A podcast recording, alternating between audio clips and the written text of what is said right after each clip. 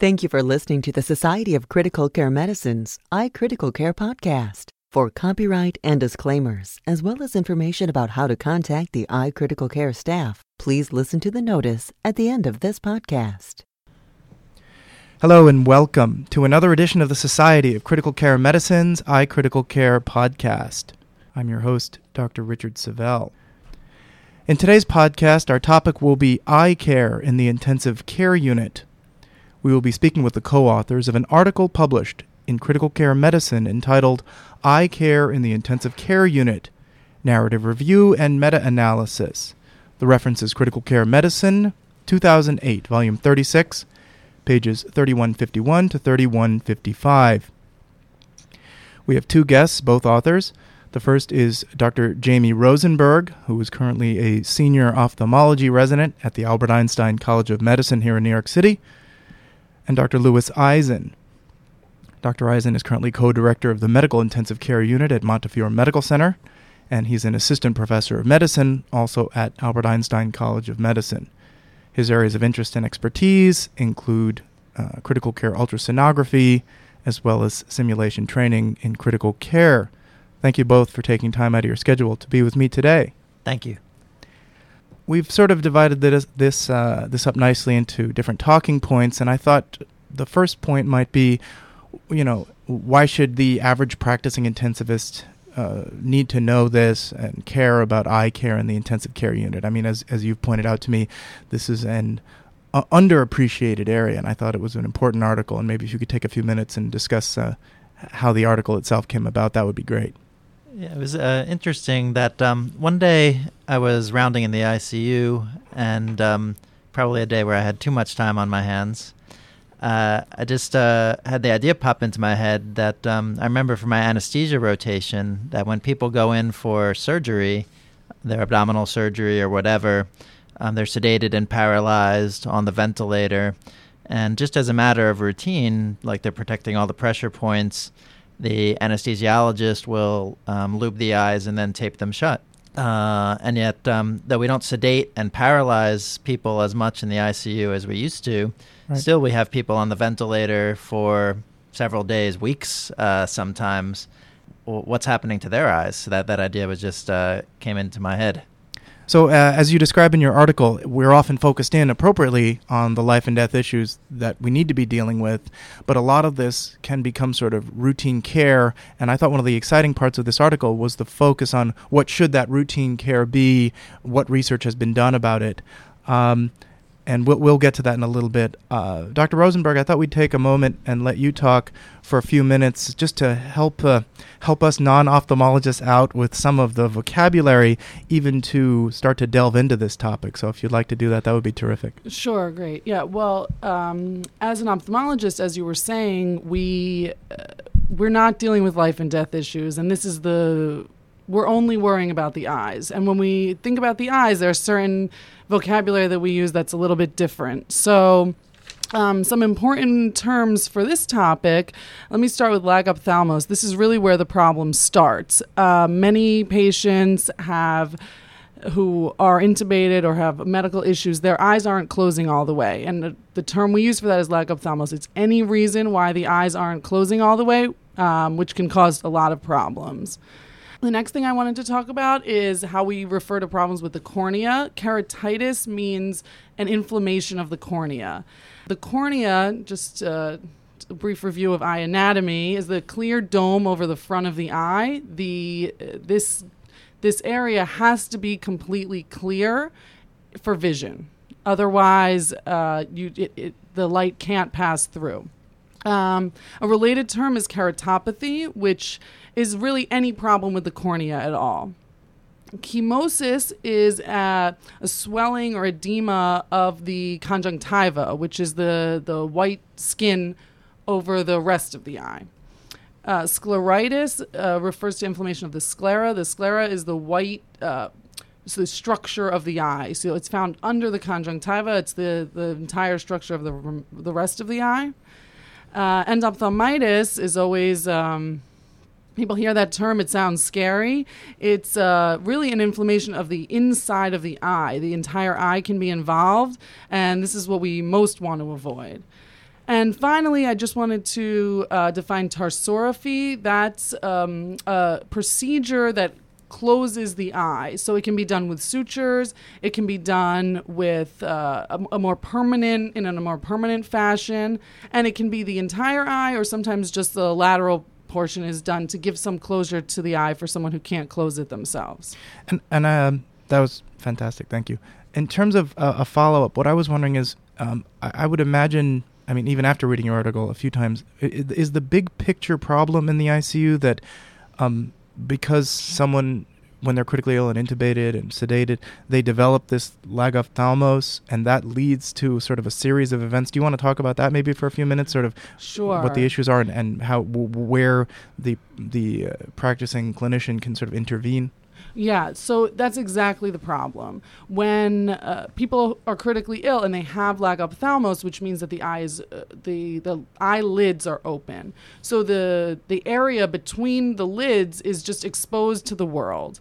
The eye really needs that the the closure to be nourished because there's no blood flow to the cornea. It gets its everything from the tears. And when the tears aren't going over the eyelid, uh, if the eyelids aren't going over the eye and there's no tears there, it can't be nourished. So, um, what happens then is little uh, defects in the epithelium of the cornea develop. So, in the same way as if you have a cut in your skin, you're susceptible to infections getting inside. It's the same thing. So, if there are little defects in the epithelium of the cornea, then infections can get inside uh, most uh, bacteria cannot penetrate an intact corneal epithelium. So you really need that first that that first insult to lead to all the other problems. So in terms of what can be done to intervene there, if there's a way to protect the the surface of the eye, which is really what we were discussing in the article, that would uh, you know we could we could halt the process at that point. Uh, and it and as you were saying, it starts out with sort of abrasions, corneal abrasions that may lead to further infection. Can you expand about that um, upon that? Right. So the very first step would be what we call punctate epithelial erosions, which means it's just little tiny defects in the corneal epithelium. Uh, usually, if you're if you're looking at you know you're doing a bedside exam, which normally you would be doing for these patients, you, it's not so noticeable these little tiny spots but it happens pretty quickly um, just whenever the eye is exposed, you can get these little problems. Then they can coalesce in a way to form what we what you would think of as a corneal abrasion, a bigger area. Um, and that's just the next step. And then if that gets if that area gets infected, then that would be what we call uh, keratitis or microbial keratitis. Um, and um, and the um, I mean before we get into the epidemiology, and I guess we'll let Dr. Eisen do that as as the next step is. Um, I've actually never seen uh, a tar- tarsorrhaphy or where they've closed the eyes, sewing them up. Is that something that was more popular in the past, or is that something? Do you have an opinion on that? Can you talk about that? Yeah, it's not the best uh, first step because it makes it very hard to examine the eyes. So you would you would want to do that in a situation where it was really the only possible option. Sometimes we do that on the outpatient basis for different reasons why patients can't close their eyes and they're not well, we'll talk about the other options, but they're not really going to walk around with a moisture chamber over right. their eyes. So it's an option for them. It's not an infected situation, um, but it does make it very hard to examine. Okay, so the key, just sort of big picture, is that these patients lose their ability to naturally nourish and protect their eyes. And the focus of your paper was to sort of synthesize that and focus what literature there was as to how to protect them.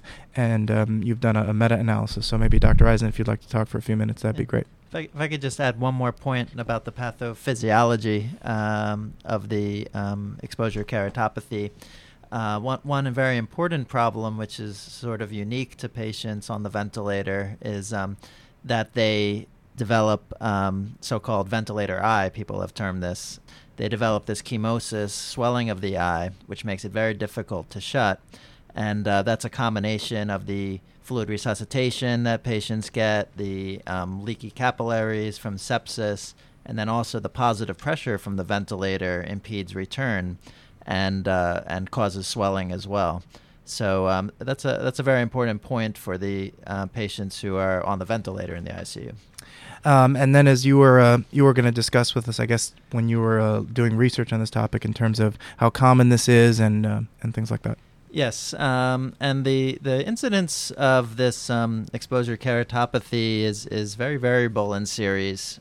That um, uh, can range anywhere from 20 to 60 percent, depending on the type of patients in the series, and um, and then how it's uh, assayed for, also how closely it's assayed for. Uh, in a lot of these studies, they would check every day, um, you know, with with eye exams. Um, of course, if you don't look for it, you're, you're never going to see it and um, so it's it's a fairly common problem, um, uh, at least with patients who are ventilated in the ICU. Now, the incidence of how many of those patients will eventually go on to develop microbial keratitis with infectious organisms is unclear, but there's several case series. And the organisms that they get are basically the ones that are um, they're either colonized within their skin or they have in their respiratory tree. So if they have a Pseudomonas pneumonia, um, they may get a Pseudomonas uh, keratitis. If you have uh, Acinetobacter, you could get Acinetobacter in there as well. And uh, then, um, how many of those patients will have um, uh, visual sequelae um, is also unclear. But um, if you have a bad infection over the visual axis um, or an ulcer over the visual axis, um, that that can impair your vision, and um, that's something we might not see in the ICU. But if you visit the patient uh, when they're out of the hospital, they, they may have that complaint. Uh, one of the things you I, I, didn't bring up before, but I was wanted to ask you about is conjunctivitis, um, which I know is an outpatient problem. But is that also come up? Are these patients at high risk for that? And is that a concern for you as well, or or does can that become worse, or something um, worse? I think this is a concern in general in the ICU. I think it's less related to the patient's exposure because even patients who can open and close their eyes normally Develop are that. you know they, they're at they can get conjunctivitis i think it's a concern in the icu because there's so many bacteria everywhere right. that you know anything conjunctivitis is very easy to spread and any infection and then you touch your eye or the nurse touches or the doctor touches your eye then you can get conjunctivitis but it's less of an issue with um, for exposure I thought we'd uh, focus the, the main part of the podcast on uh, two issues. One was focusing on on um, screening, uh, and then I thought the exciting part where you looked at the literature, did a meta analysis to determine what you thought the best way for prevention should be. Dr. Eisen, I guess if you'd like to take it from here. Um, sure. Um, there's um, many different ways um, for for screening for this problem it's um, actually well within the capability of um, ICU staff, doctors, or, or nurses to screen for this problem. In most of the, the trials um, for inclusion criteria of um, prevention of microbial keratitis, they uh, had the inclusion criteria of if the patient had less than five blinks per hour, they would be enrolled in the trial you know, obviously most people aren't going to sit there and watch a patient for an hour uh, to determine uh, how many times they're blinking, but it's pretty apparent after a few minutes of looking somebody uh, whether they're blinking or not. That's really the the the first thing that you might want to look at is that does the patient have an intact blink reflex because the blink reflex is very powerful um, in terms of um, preventing exposure. The second uh, issue is is the, is the patient have their eyes closed? uh, are their eyes closed or do they have some lagophthalmos? Because that'll be uh, a very high risk uh, again. So uh, that uh, uh, can actually be very tricky. If you just quickly look at somebody's eyes, they may appear to be closed. Um, but um, especially medially, um, there's often a small opening um, that might not be apparent unless you look closely. Once you look for those couple things, um, you of course will want to open the eye, examine is there any swelling, um, is there any redness, is there any discharge uh, from the eye? Th- those would indicate that, that, well, the problem has already started uh, and um, it may need treatment rather than prevention um, at that point. People have done more advanced things, which, uh, you know, in honest, all honesty, aren't that advanced, um, where um, they've um, just given standard pen lights with blue filters, and ICU staff has placed uh, fluorescein dye in and um, to see if there's any uh, breakdown anywhere and um, they found that the, the results were, were quite good, um, almost as good as, as ophthalmologists doing a, a, full exam, at least for this one particular problem. For the exposure keratopathy. Exactly. Issue. Yeah. Um, do you want to make any other comments from an ophthalmologist perspective on on uh, non ophthalmologists trying to screen for this kind of a problem? Yeah, I think it can definitely be done. Um, Uh, like we were saying about using the fluorescein, this is our standard procedure. I never see a patient in the office or at the bedside without using the fluorescein and a blue light, and it really it's it's easy and it's very effective. The fluorescein is picked up in the area where there's no epithelium. So the only thing you're going to the only thing you're looking for and the only thing you're going to find is the areas where the epithelium is not intact. Right, denuded so, epithelium areas where the it's not the it's not in proper condition. Yeah. So if the epithelium is gone, you see it light up and you have your answer. You know what's going on. And it's a what a woods a woods lamp or any yep. particular Well, in the emergency room they use a woods lamp, but we just use a blue blue light. So they have uh, pen lights that have a blue filter on them. It's very easy, fits in your pocket. And then, if you could talk uh, some more about uh, the different ways of trying to prevent this and what you found in your study, that'd be great. Sure. A lot of protocols have been developed um, in terms of preventing this this problem, and uh, that that can range anywhere from drops in the eye um, to um, lubricating ointment in the eye or covering the eye in some manner, um, either with um, substances such as um, uh, Geliperm, which is sort of a, a, a, impermeable membrane, or people have used even uh, cling wrap, literally cling wrap, which you can get from the store. Or um, uh, very elegantly, people have put swimming goggles um, on. Right, I eye. remember reading that in your paper. Yeah. And that's also sort of an elegant uh, solution. The idea is to create a moisture chamber um, that um, if you can cover the eye and prevent that dryness, that's really one of your main problems right there um, taken care of. Uh, Dr. Rosenberg? Sure. So we uh, we looked at a comparison between each of these different methods. The standard has sort of been to lubricate. Um, so we looked at uh, how well these different solutions do solve the problem. So the best studied methods have been the lubrication and the moisture chamber, which is sort of a newer way of thinking about it.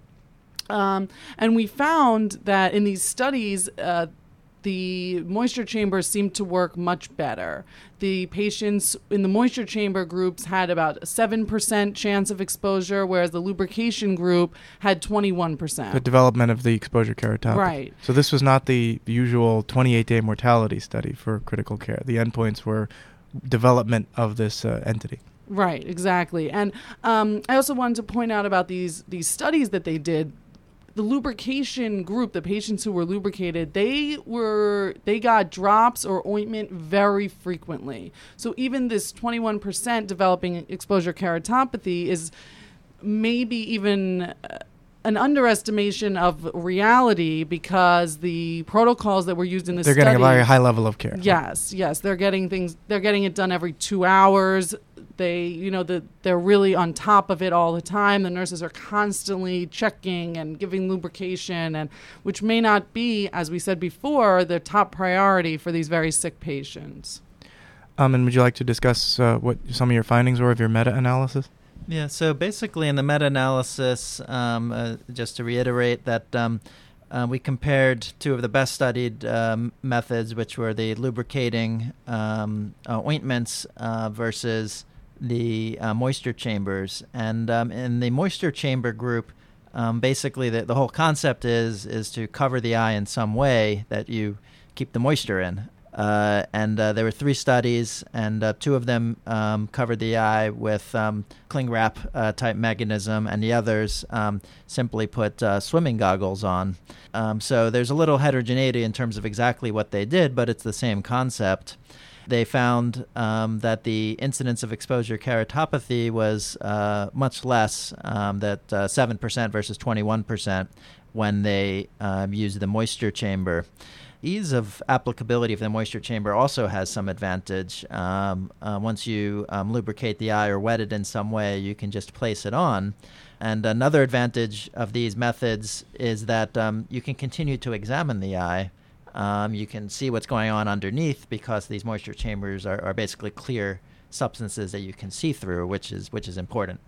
So I had a question, um, two questions as a non-eye person uh, for I guess either of you, but um, it, it seemed a little counterintuitive. I've never actually seen patients with with these uh, protection moisture chambers on, and I would think naively that you you could trap.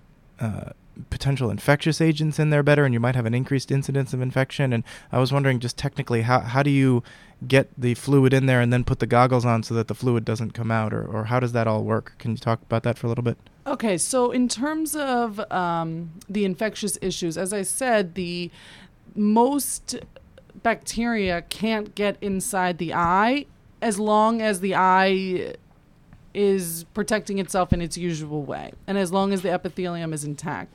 So if you routinely c- cover the eyes before there's any infection there, the patient should be okay. And in these groups, they did not find any issue with greater infection.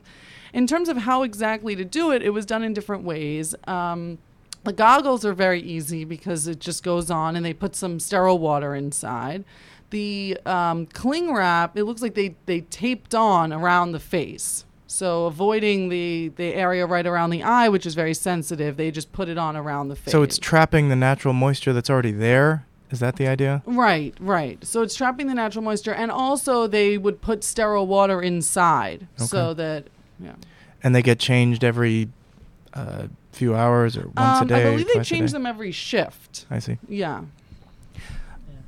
Now, there, there's some, um, at least theoretical concerns with these methods, um, um, so uh, may, may need to be studied further as well.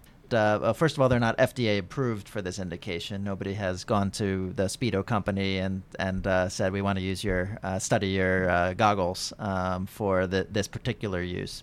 Uh, number two is um, there's the um, uh, chance of causing local ulceration, basically From the goggles uh, from the goggle itself, especially with somebody with a swollen face or, or something, um, or the goggles aren't a perfect fit.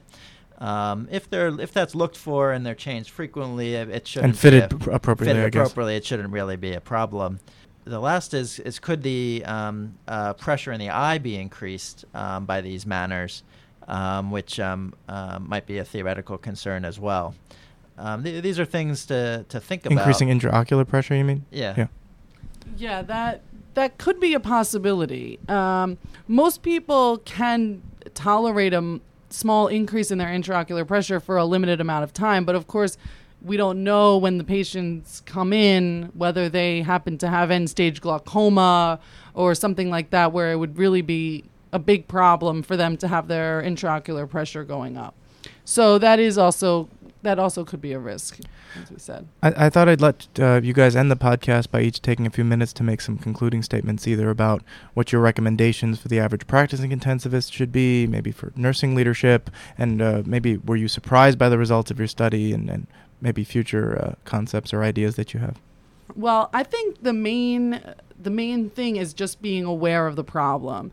I really wasn't surprised that the incidence of exposure keratopathy is so high because every time I was called for a consult to the ICU for a red eye, this was the problem. So I knew that this was that it was going to be pretty high. Um, but I do think these solutions that we've discussed today are relatively simple, straightforward ways to to address the problem. So it's really just a matter of taking the time and really just having it in the back of your mind that this is something to address once the patient is stable and we're out of the immediate life-threatening problem. Um, my take-home message is that this is something that, that doctors should think about, um, nurses should think about, respiratory therapists should think about. That um, it's something we, we don't think about enough. Um, if you take um, uh, improper suctioning technique, you suction the lungs and withdraw the, the suction catheter over the face. Um, you can directly drop secretions into the eye, um, and whatever you have in your lungs is, is going to be in your eye. That that's well known um, whatever um, method of prevention um, you use, um, it's at least good to have a, a thought or maybe even protocols about this problem um, in order to tackle it. Uh, if you look at the eye, you'll see all kinds of things. People sometimes uh, they have a contact lens and they might be in for a week uh, before somebody notices, which is extremely dangerous. So just uh, think about the eye and, and look at the eye. Well, this has really been great. We've been speaking today with Dr. Jamie Rosenberg and Dr. Lewis Eisen from the Albert Einstein College of Medicine. We've taken a few moments to try and learn a little bit about uh, how to make the eyes of our patients a little bit better. Since we focus so much of our energies on every other organ, it would be it would be a shame to uh, to have a patient leave the ICU with with uh, their eyesight in danger. Thank you so much for spending some time with us today on the podcast. Thank you. Thanks. Thank you for listening to this version of the iCritical Care podcast. I'm Dr. Richard Savel. The best way to make sure you are prepared for the critical care boards is by attending the Adult and Pediatric Multi Professional Review Courses, MCCRC, at the Society's Critical Care Academy. Critical Care Academy will be held at the historic Hilton San Francisco in California from July 12th to 18th, 2009. Critical Care Academy is designed for practitioners who are preparing for the critical care subspecialty exams, as well as those seeking review of and updates on critical care. Learn more at www.sccm.org. The iCritical Care podcast is copyrighted material and all rights are reserved. Statements of fact and opinion expressed in this podcast are those of authors and participants and do not imply an opinion on the part of the Society of Critical Care Medicine or its officers or members. Your host is the Society's Associate Editor for Podcasts, Richard Savel, MD, FCCM. Dr. Savel is the medical co-director of the Surgical Intensive Care Unit at Montefiore Medical Center in New York City practicing under the leadership of Vladimir Kvetan, MD, FCCM.